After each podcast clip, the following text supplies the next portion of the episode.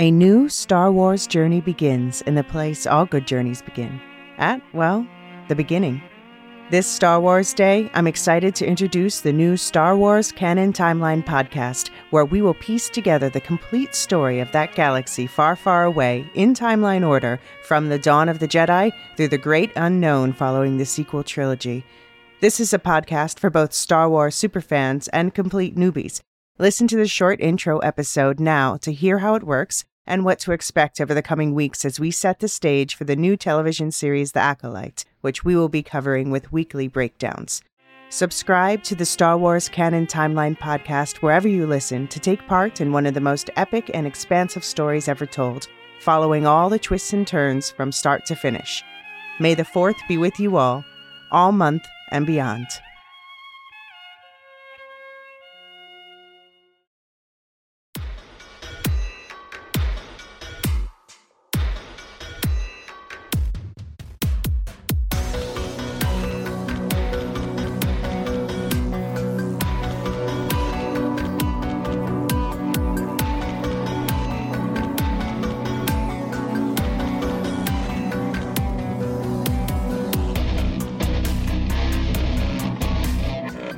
Silozins, and welcome to a very special episode of Wool Shift Dust, a Silo TV podcast. And hello, the Lorehounds. What a magnificent day. I hope everyone's going to enjoy this bonus episode in your feed, and thanks for having us. Today, I am joined, as you can see, not by Luke, but by the two master Lorehounds themselves, David and John, for a mid-season, well, just after mid-season, Roundtable on Silo, the Apple TV mystery box thriller based on one of my favorite series of books. Thanks for having us, Alicia. I mean, I'm liking this show a lot. I'm glad that we get to chat with you about it for a little while, and I'm really enjoying the podcast. So thanks. I'm honored to be on Wool Shift Dust. Yeah, I've been itching as well to talk about the show a little bit. And so I'm glad we could do this sort of crossover feed. Yeah, I've been looking forward to it. We've been talking about it, and I can't wait to. I've heard some of your thoughts in the Discord, but I'm really excited to hear your full thoughts on, you know, my baby Silo. Yes. So for the listeners, during this episode, we're going to be keeping it short, not focusing on any episode in particular, but looking at the series so far as a whole, and keeping this very special episode very special, especially for anyone listening on the Lorehounds feed who might not have seen Silo yet. We're going to open with a quick spoiler-free round of discussion with our top-level impressions. After that, the usual spoiler rules are in effect. We'll be talking details of everything up to and including episode 6, The Relic, and the equivalent sections of Wool, the first book in the Silo series this show is based on, are also on the table.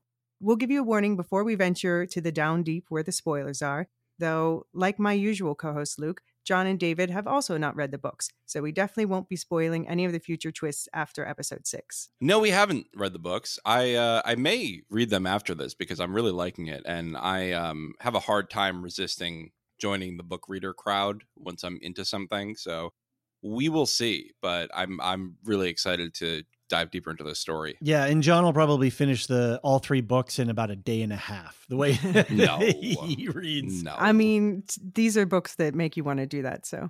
Yeah, that's awesome. Yeah, I totally didn't see this show coming. I did a whole ton of research at the beginning of the year or the end of last year to map out what was going to be on different things. So on our Lorehounds channel, we could figure out, you know, have some sense of what we were going to record. And I didn't see this anywhere in the main conversations around television. It was only, I don't know, I guess it was just within the fandom of Silo that it was, right, that people were aware of it. But I didn't see it on any of on Variety, on Playlist, on Premiere Date. None of those websites had this. So for me, it's like fresh out of the box. It's great. Yeah. And for book fans, like a lot of us read it about a decade ago, and this show's been in production nearly as long. It's been going from, you know, different networks, different producers. And so it kind of snuck up on me that it was finally being released. I don't know, like 6 months later or something. It's like, well, I have to do something about this. I was so evangelical about the books when, you know, around the 2013 when Dust, the final one, came out. Okay, nice. But for anyone who is new to Wool Shift Dust, the Lorehounds are the publisher of this podcast, and their feed is full of content just like this, deep dives into books, films, and popular television from Tolkien to Ted Lasso. Yeah, we just wrapped up coverage of Barry, Ted Lasso and White House Plumbers. We decided to cover that because that was a sort of a standalone thing. So that was a lot of content that we just shoved out the door. And coming up, we've got stuff like Ahsoka. What else are we doing, John? Wheel of Time, obviously, the whole deal. We're doing everything. We're not doing everything. We're doing everything. You got a show? We're covering it. You crazy, man. You're going to kill us. We keep saying, oh, we got to slow down. We got to take it a little bit easier. And then more shows come out. And we're like, well, we have to cover it. We can't not cover it. I mean, they keep saying peak television is peaked, but I don't know. It still seems to be coming hard and fast for me. Yeah, it's for sure. It's big. But about this TV show, what are your overall impressions of Silo? What were the things that you guys liked the most, or some things you aren't sure about? John, you want to? David, why don't you go first? Gosh. Well, wow, we're all so polite. Oh, after you, sir. As a podcaster of other content, books and shows and such, I'm really enjoying Silo because I don't have to do any work around it. Yeah, I can just purely enjoy the aesthetics, the plots. I don't have to turn my quote unquote work brain on. I don't have to watch it several times. So from that aspect, I am definitely enjoying it. I think the production values are wildly great. I cannot believe the degree that they have built these sets and designed these costumes and these props and everything. The Barbican curve thing, I love it. It's everywhere. I'm so nerding out on that little design flourish. I think you pointed a couple. One of your listeners pointed that out. I love that. The acting, it was a little bit iffy, and the character, the actors, I was a little bit scratching my head, but I'm settling into it now. I was a little bit skeptical of Common, just because he's such a big presence, and I was like, oh, is he going to fit into this role? Because he's a really powerful actor. Yeah. And Tim Robbins, I was like, wow, these are really big people and with big roles. Are they going to overbalance the production? And they seem great. They're settling into the roles really nicely. The mystery box elements are great. They're paying them off. That's a big concern I always have with mystery box shows, right? Is how fast, I shouldn't say all of us, but a lot of us were impacted by Lost, right? The never ending mystery, and every solved element brought out five more that then they didn't always pay off very quickly. And so you were always on edge. And so I like it when, as long as we're getting clues or we're getting good payoffs, and they seem to be doing that well at a good pace. And who doesn't love a science fiction dystopia mystery box show? So I'm having a good time. And the benefit this has over Lost is that it hasn't, it's all been written. So all of the things people are questioning, there are already existing answers. It's not like, exactly. That was that kid's name, Walter, who just got too tall and we never saw him again. Right. Oh, boy. And that's one of the great things about adapting books, things like The Expanse, or, we've been covering The Rings of Power, and there's some drawbacks there. We talk a lot about what we call the Shippey test. Mm-hmm. Do the television or movie adaptations, keep within the core of what the story is doing, what, originally was written? And so can you make adaptations that fit? And as far as I can tell, as obviously not a book reader, everything is seamless to me, and it feels really good, and everything is making sense on screen, and it's making sense in the world. So it senses to me that they're making good choices. But, I'm not a book reader, so I can't validate that, but at least it feels natural to me. Well, that's important that, even someone who hasn't read the books comes in and it feels natural and it makes sense.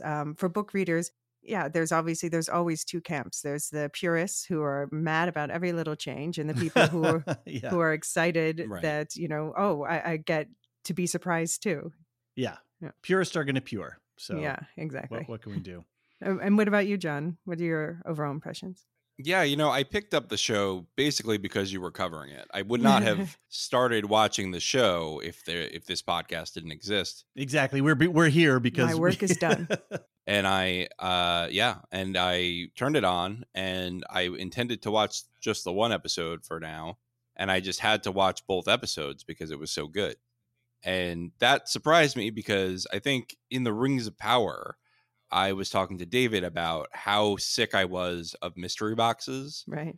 And how I just didn't need, you know, who's the stranger, who's Halbrand, who's this, you know, all these mystery boxes that don't pay off until the end of the season. And there's not these mini mystery box arcs like there are in something like Severance, where I think that something that you'll have these mini mystery box arcs where something will be revealed over time. And that's what I'm seeing in this show, is the latter, is the more positive mystery box show where, as David was saying, you're rewarded for your investment and you are not left pondering for episodes and episodes and 24 episode seasons to figure out why there's a polar bear on the island. And yeah, so I mean, I'm just enamored with it on that point. Rebecca Ferguson's American accent aside, she's doing an amazing job. Right. I think the rest of the cast is doing really great. Love to see Jorah Mormont back in action. More of him next week. Yeah. Oh, good. I'm having a blast with it. And like David said, I'm really enjoying watching as just a viewer and a listener to a podcast instead of a person who has to analyze it on a weekly basis. Right. So thank you for taking that off our plate for sure. Totally glad you were there to scoop this one up, Alicia. And we're so glad that, I mean, you were a great contributor, and it's just really been great to be able to interact with you on this stuff. And now we've got MCU things going on and we've got this. So it's been really fun for us to widen our community and have you come in. It's really great to see you jump in and grab this podcast and really run with it. So yeah, thank you. Yeah. Yeah. It's something that I'm passionate about. And I think one of the things that, you know, translates well from the books to the screen, that even though it's done differently, is it's about the characters in the end. It's like, there is the mystery box. There are all of the mystery elements, but the reason why it hurts so badly when certain characters die is because you become attached to them so quickly. Right. Right. And so these are characters who have sat in my head for like a decade. So I almost had no choice but to do this. Yeah. It's kind of crazy that, well, no, now we have to save it for the spoiler section. All right. Well, before we jump into spoilers, I just want to ask, as newbies to the show, to this story, to whom would you recommend this show? The begrudged Lost fan, okay. For sure. Fans of Severance, I think, would really like this. Fans of Westworld would really like this, especially early Westworld. Yeah, I think it's of that kind of quality. And the soundtrack sounds like Westworld. Mm-hmm. Yeah. A lot of people could sing. Yeah. The opening credits sequence is very Westworldy. Yeah, it is. Yeah, it is. I think that the drama's there. It's charming in its small moments. And I think so if you're into like a character development show, I think that's there here. I would recommend it to anybody really. But I think those are sort of the markers there. Chernobyl. Right. Chernobyl's great. I think Luke, your co-host, your regular co-host, had even suggested that, you know, the color grading that they're doing reads very, very Chernobyl as well. Yeah, I don't think you have to be into a sci-fi person, like you said, because it's character forward. The sci-fi element can just be a contextual aspect of it, because it is about political power. It's about a society, what if we took a society and we contained it this way? How would that work? And the world building that they're doing with that. So I think anybody who's interested in character and character drama could enjoy the show without any problem at all. Right. And then the sci-fi stuff is sort of on the side. I mean, Last of Us fans could enjoy it. Yeah. Expanse fans, Game of Thrones. But these are all our core listeners anyway. Yeah. So I mean, the Last of Us fans have their hearts hardened enough for the first few episodes. Yeah, that's right. Okay. Well, on that note, I hope that anyone who's considering whether or not to watch it feels like they have enough information. If not, jump into the Lorehounds Discord Silo channel, ask away your questions, link in the show notes. But for now, we are going to jump into the spoiler section. Mm-hmm. We're going to start talking freely. So if you don't want to know what's happened in the last 6 episodes, now's your time to check out. All right. For those of you who are left, it's time to get into the gritty Silo details. You guys already gave a little love to the production design. What do you think of the world building within the Silo? Does that strike you as convincing and cohesive? Yeah. Yeah, I would say. I mean, it feels like a lived culture. I liked the day of, what was it? Day of Forgiveness. Yeah, Forgiveness Day. Mm-hmm. Yeah. I liked that. I liked, you know, this whole, like, the process of approving the birth in the first, or the right. The, I almost want to say breeding, because that's how they're treating it, you know. Well, they call it the lottery. The lottery. It's pretty gross, but what really is shocking about that is how everyone's congratulating them on the way that everybody knows, right? And it just really portrays right away there is no privacy in this silo, and it's not just a government surveillance thing; it's just this non-expectation of privacy, right? Yeah, and that immediately struck me. The desperation of down below has been very clear. The sort of classism has been very apparent in subtle ways, like what do you eat down there, children? Or it's great. It's great at showing, not telling what the society is like. Agreed. Yeah. Yeah. I love all these little things, like the runners, you know, porters, how do you get, the porters, that's it. Sorry. How you get messages around. Where's email? I mean, they have computers, so they have a network. Yeah. So in the books, there is email, but it's expensive. So it's less expensive to use a porter. Yeah. Yeah. Anyway, so I love the Barbican Bevel, as we talked about. I really love that level of production design. But I think it's an interesting question to say, here's a society. It has a certain amount of resource consumption, and there's a certain carrying capacity for this ecosystem, and so there's these real hard constraints. What's the birth rate? I think like 10,000 plus or minus a few hundred at any given time, I would guess. I think they try to keep it pretty strictly 10,000. Right. I mean, you're going to have fluctuations because of the way human beings. But that's what the lottery is for. Yeah. Right. Exactly. But then, what if you get twins, or, what if suddenly there's an industrial accident and it wipes out 50 people, right? So you're going to have this structure. That's all well within norms. But I think it's an interesting question. And I think a lot of people have compared this show to Snowpiercer as well, right, on the train with classes and stuff. I think I saw the movie. I didn't watch any of the television shows, but so I think it's a really interesting conundrum. It's a really interesting question. How do you structure society? How do you have a free society within these ecological constraints, which I think is a very relevant thing that we're facing on our planet, because our planet has a, carrying capacity to a degree. We can do a lot with technology, but there's always these trade-offs and impacts. And so condensing it down and then building it in this silo, this vertical stack, I think is very innovative and very interesting, whereas we might go with a dome or a bubble.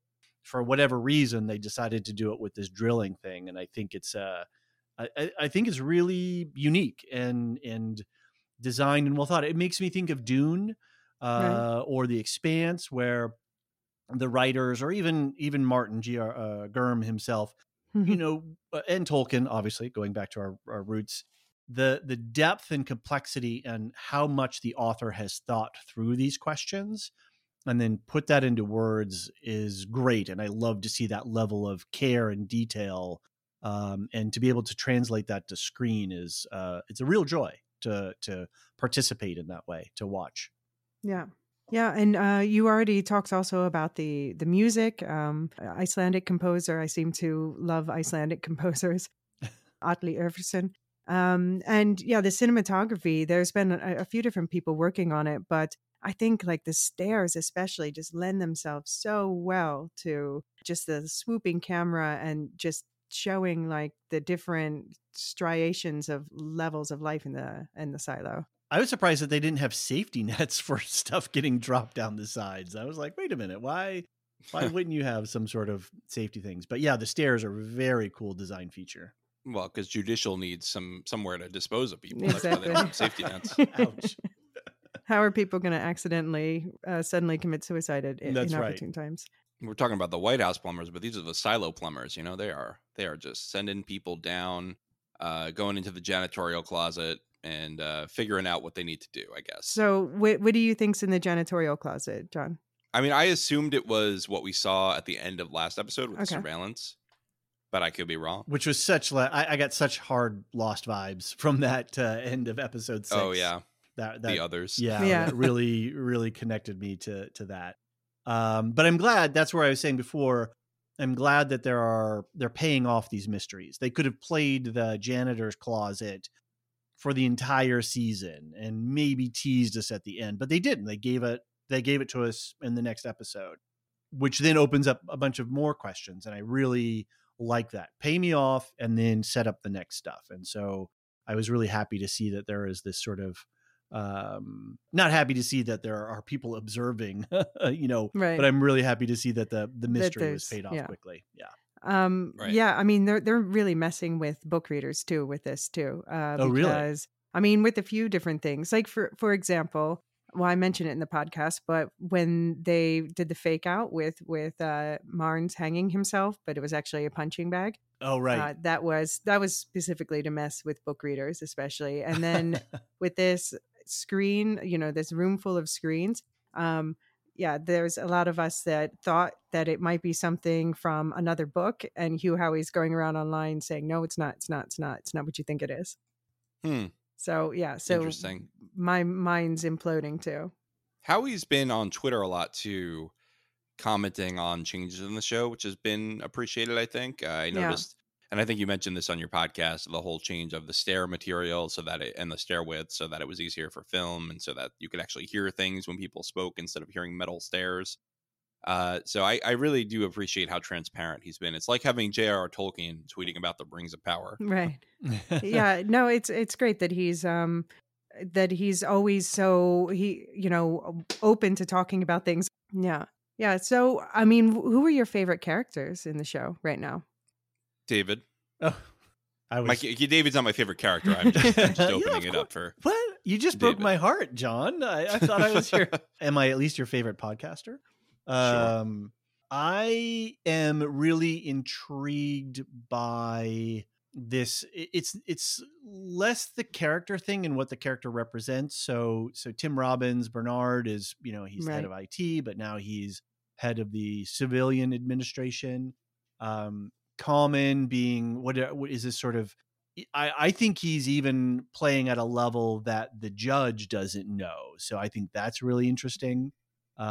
Because are the janitors part of judicial or are they extrajudicial in that regard? I think Ian Glenn, his performance is a little bit funky. His ways at work is a little bit off. Rebecca Ferguson, she was in Dune, right? She was, yeah.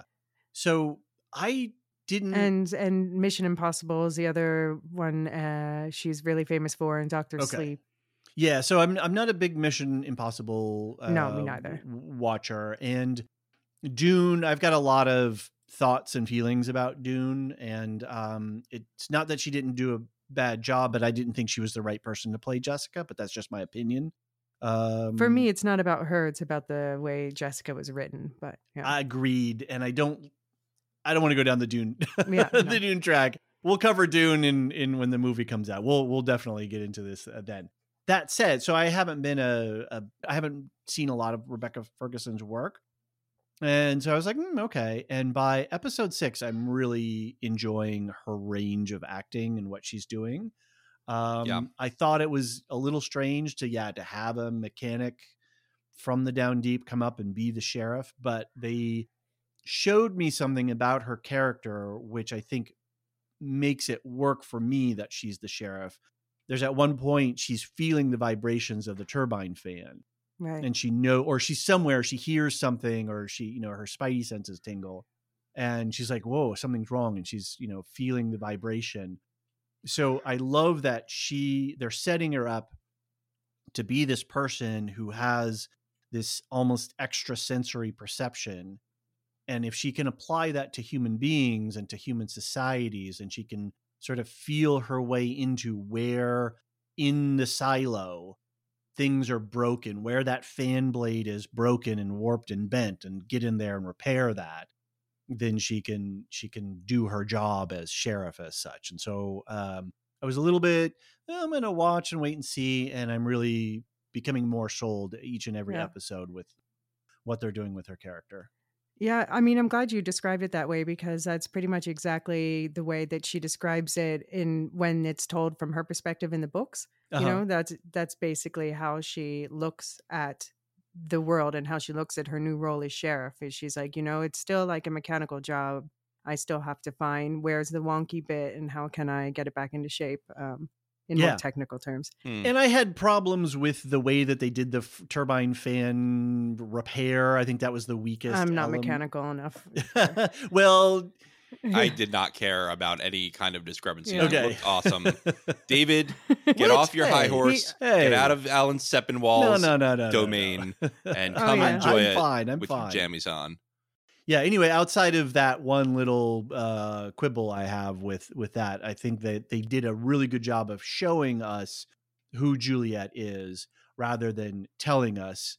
And they did it in the storytelling with the way that she wants to repair things and all that stuff. So I really get who she is, and they did a good job showing and telling me why she ended up in this position. Yeah. Okay, that's good to hear. Yeah. Hard to pick a better character than Juliet. I mean, she's the most fleshed out. She's got the most layers, you know, this outward gruffness, this internal vulnerability that she does a great job playing on her face and with her interactions with her not mom, who is apparently everybody's mom on every show on right now. Ted Lasso, Succession, everything. You know, I think that she is certainly the most complex character on the show. Like you said, David, this transition, this sort of using your skills from your previous job to go to your new job is a really interesting and sort of almost relatable thing to look at, is sort of crossing worlds and then being forced to apply skills that you learned completely out of context in a new one. And I think watching her navigate being a fish out of water, watching her sort of wonder if she should even be doing that, has been really enjoyable. If I were going to pick another most favorite character, probably Paul Billings, because he's the most interesting to me in that I can't get a read on him. Right. And he's almost a Ned Stark figure where his adherence to the rules is going, and to like honor is going to get him killed. I just know it. He's just going to die because of this. And you're putting a wager down. Except that he didn't turn himself in, so he broke the rules.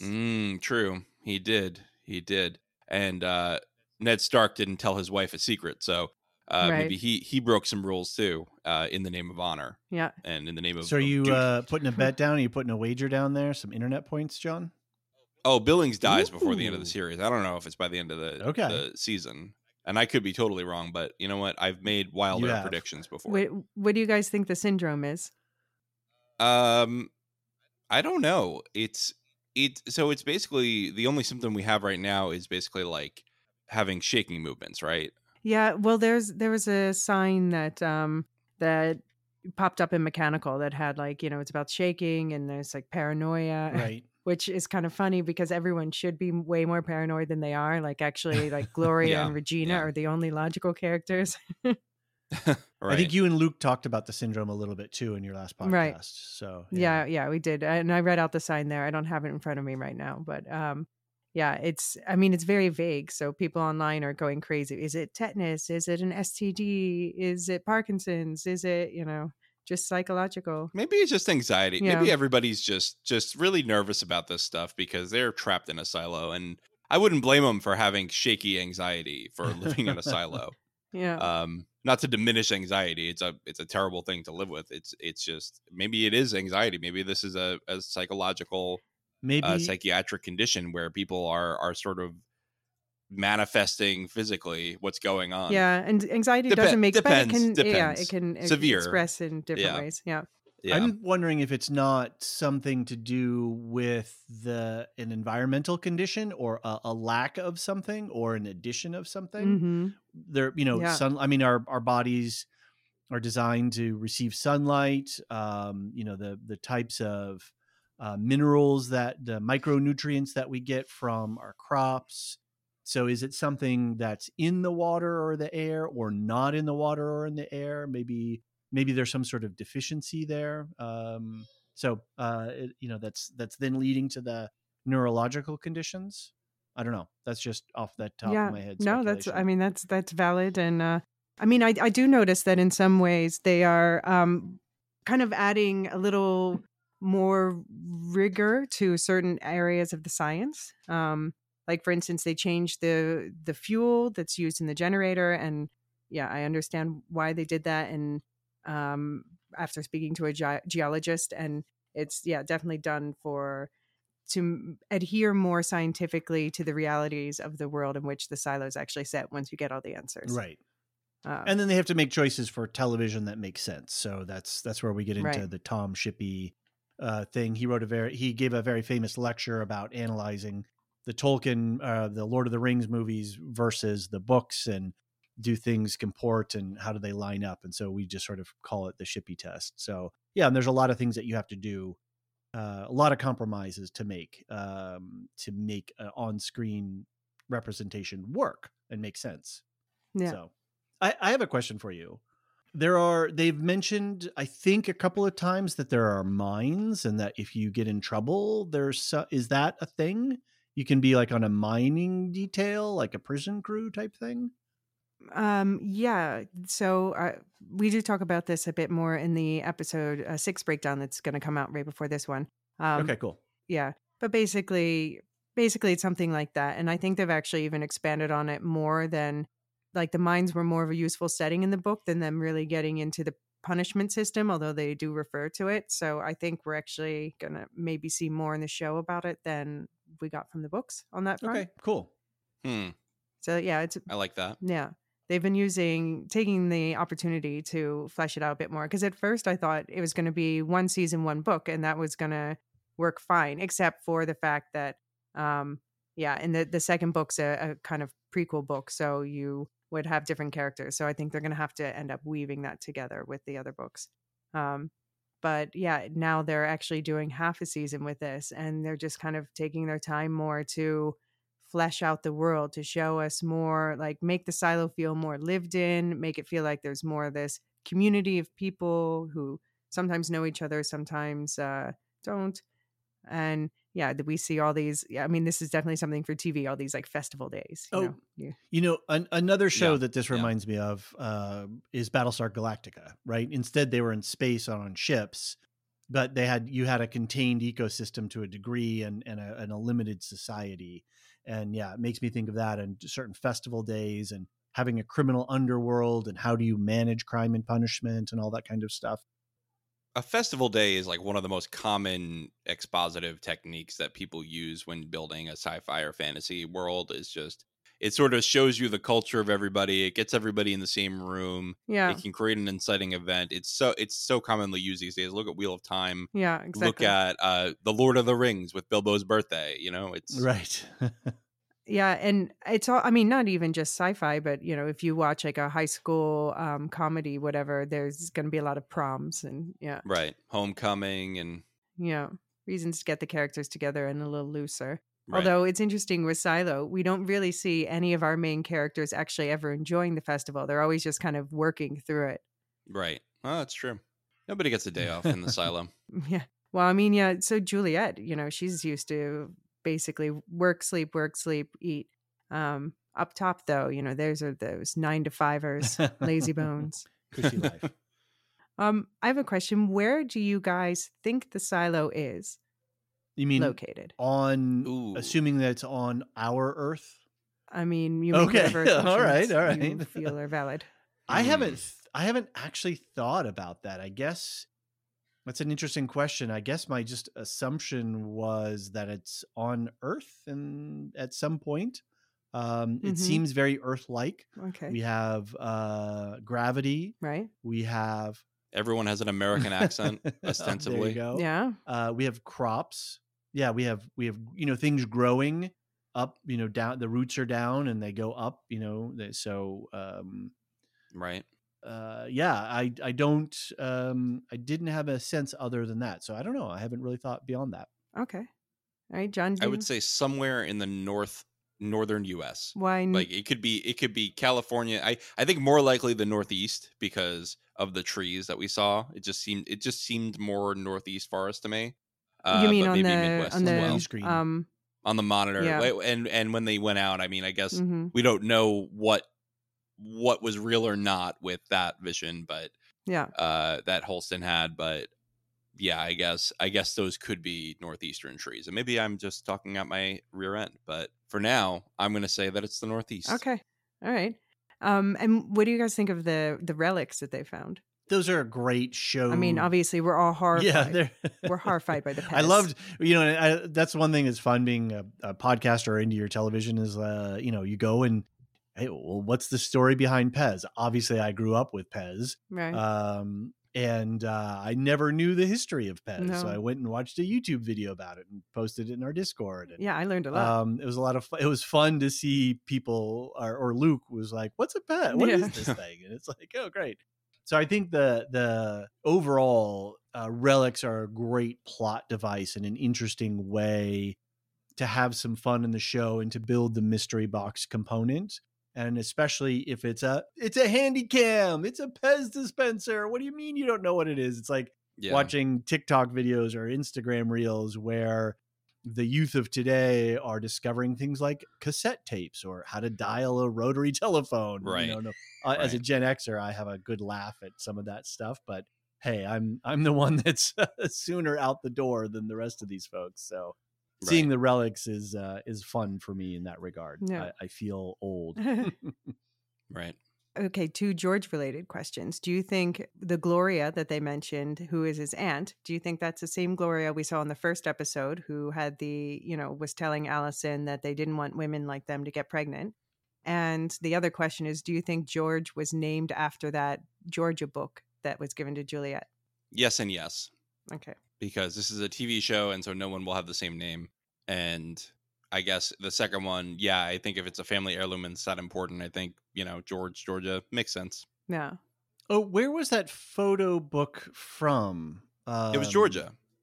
It was Georgia. It was a travel guide for kids. That's right. Yeah. Yeah. Yeah.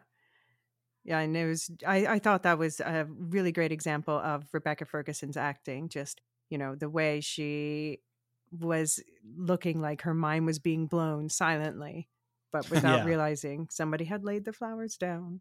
Yeah, and that was a great little detail that you had to sort of go back, which is fun stuff of a show like this. Because I remember Holston at the beginning moving the flowers intentionally. Right. Yeah, and I was, what's that about? And then the flowers keep coming up, and then if you go back and rewatch that, you can see the flowers in the lower right-hand corner of the watcher's TV screen. And it's like, oh, very, very nicely done. Yeah. How do you think Holston knew about, the mirror? Oof, no idea. Yeah. Maybe he had intuition. He was being watched. I don't know.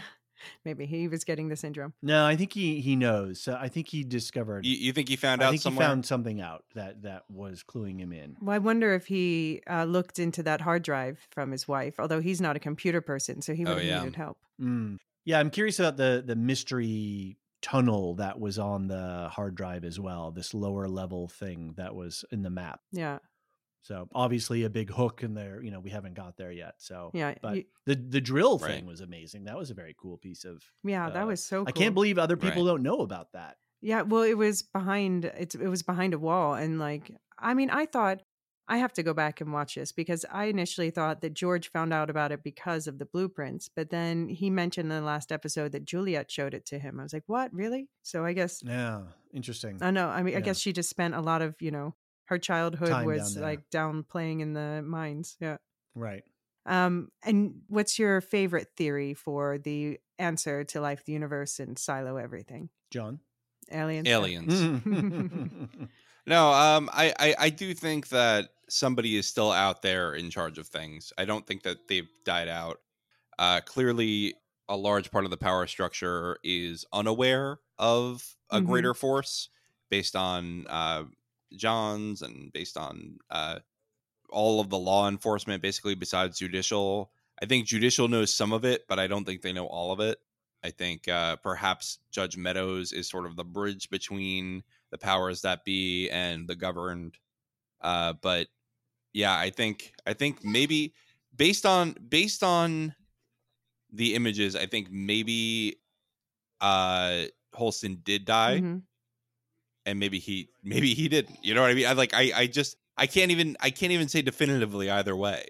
is whether he died or not. But either way, somebody's keeping them in there for some reason. I don't think that this is just a self-sufficient thing. You're not sure whether you believe the green or the desolation as reality? Right. Okay. What about you, David? Do you think green or desolation is real? You know, I'm okay with not pursuing those questions for myself at this stage. Okay. I'm going to let the show walk me through that. Okay. I'm going to pay attention and see what transpires. I think what I'm paying attention to more right now is the different power centers. Mm-hmm. So we have civilian administration, we have the sheriffs who kind of keep the peace at the superficial level. Yeah.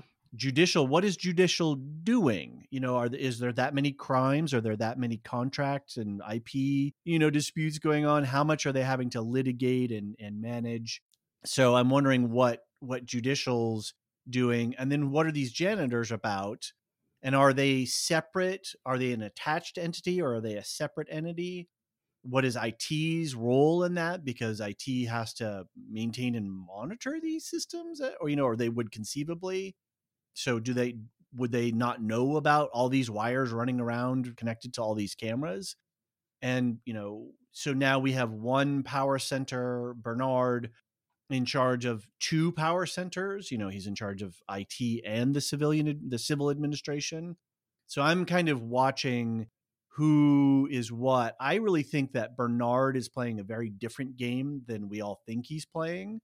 Mm-hmm. I think Common obviously has some bigger secrets that he's holding on to.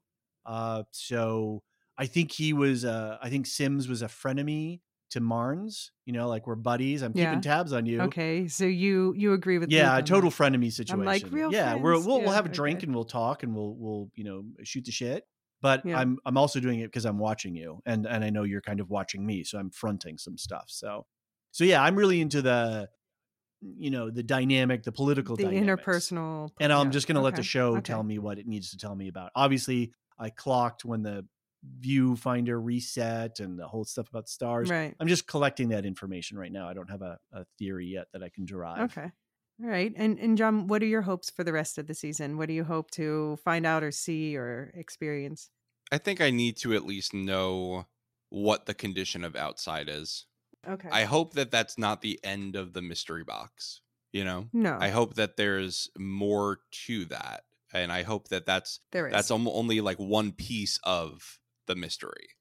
And so that is, I think, what would be satisfying to me if I know what happened to Holston and what was his wife's name? Allison. I feel ashamed because she was a great character. Mm. And if I know what happened to them and I know what the condition is outside, I will be happy. Okay. All right. Any last thoughts before we go? No, I just enjoying the show and excited to see what they do for us. I really am interested in, like I was saying before, about how the political and then is it aliens? Is it economic, environmental disaster?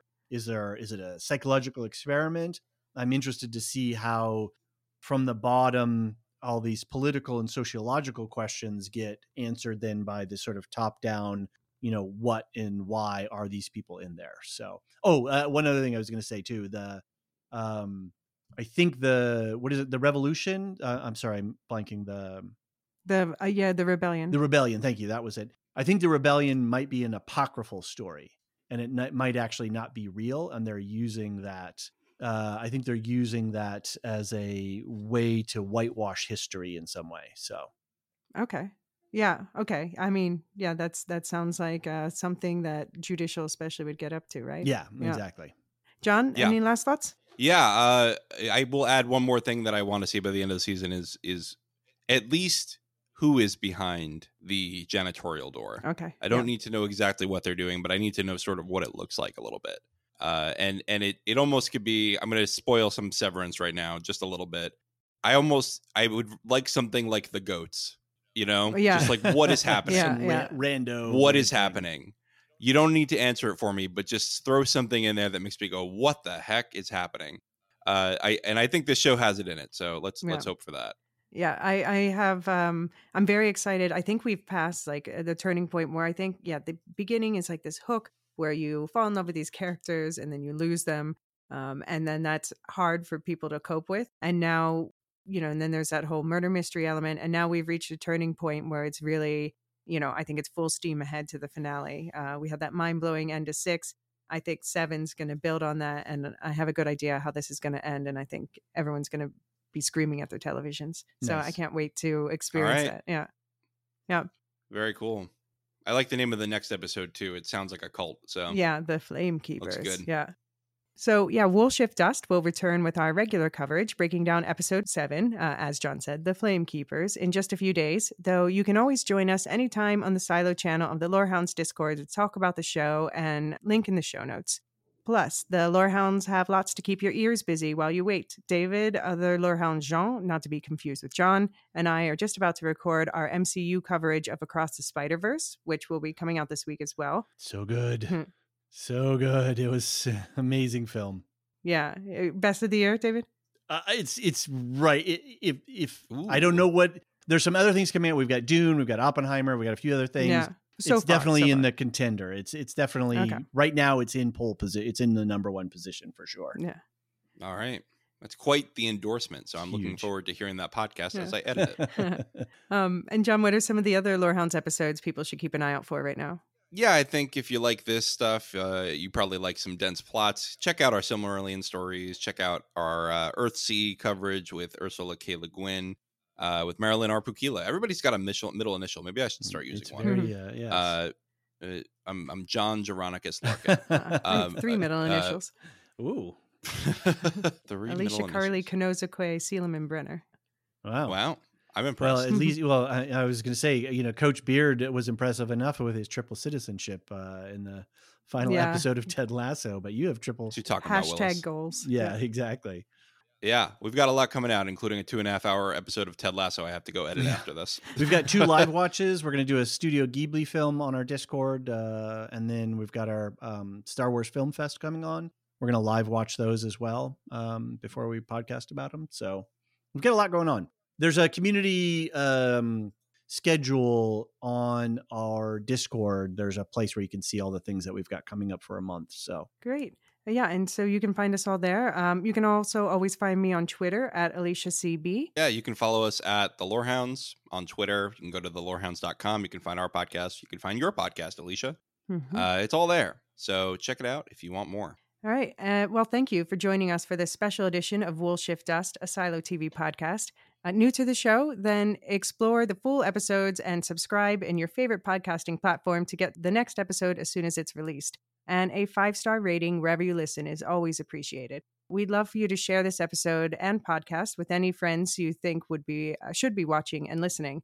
After all, we are friends of the Silo here. So don't let us hear you say you want to go outside.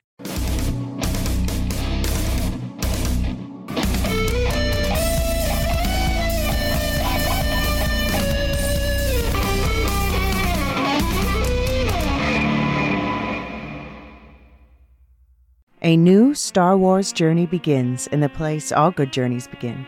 The beginning. This Star Wars Day, I'm excited to introduce the new Star Wars Canon Timeline podcast, where we will piece together the complete story of that galaxy far, far away, in timeline order, from the dawn of the Jedi through the great unknown following the sequel trilogy. This is a podcast for both Star Wars superfans and complete newbies. Listen to the short intro episode now to hear how it works and what to expect over the coming weeks as we set the stage for the new television series The Acolyte, which we will be covering with weekly breakdowns. Subscribe to the Star Wars Canon Timeline podcast wherever you listen to take part in one of the most epic and expansive stories ever told, following all the twists and turns from start to finish.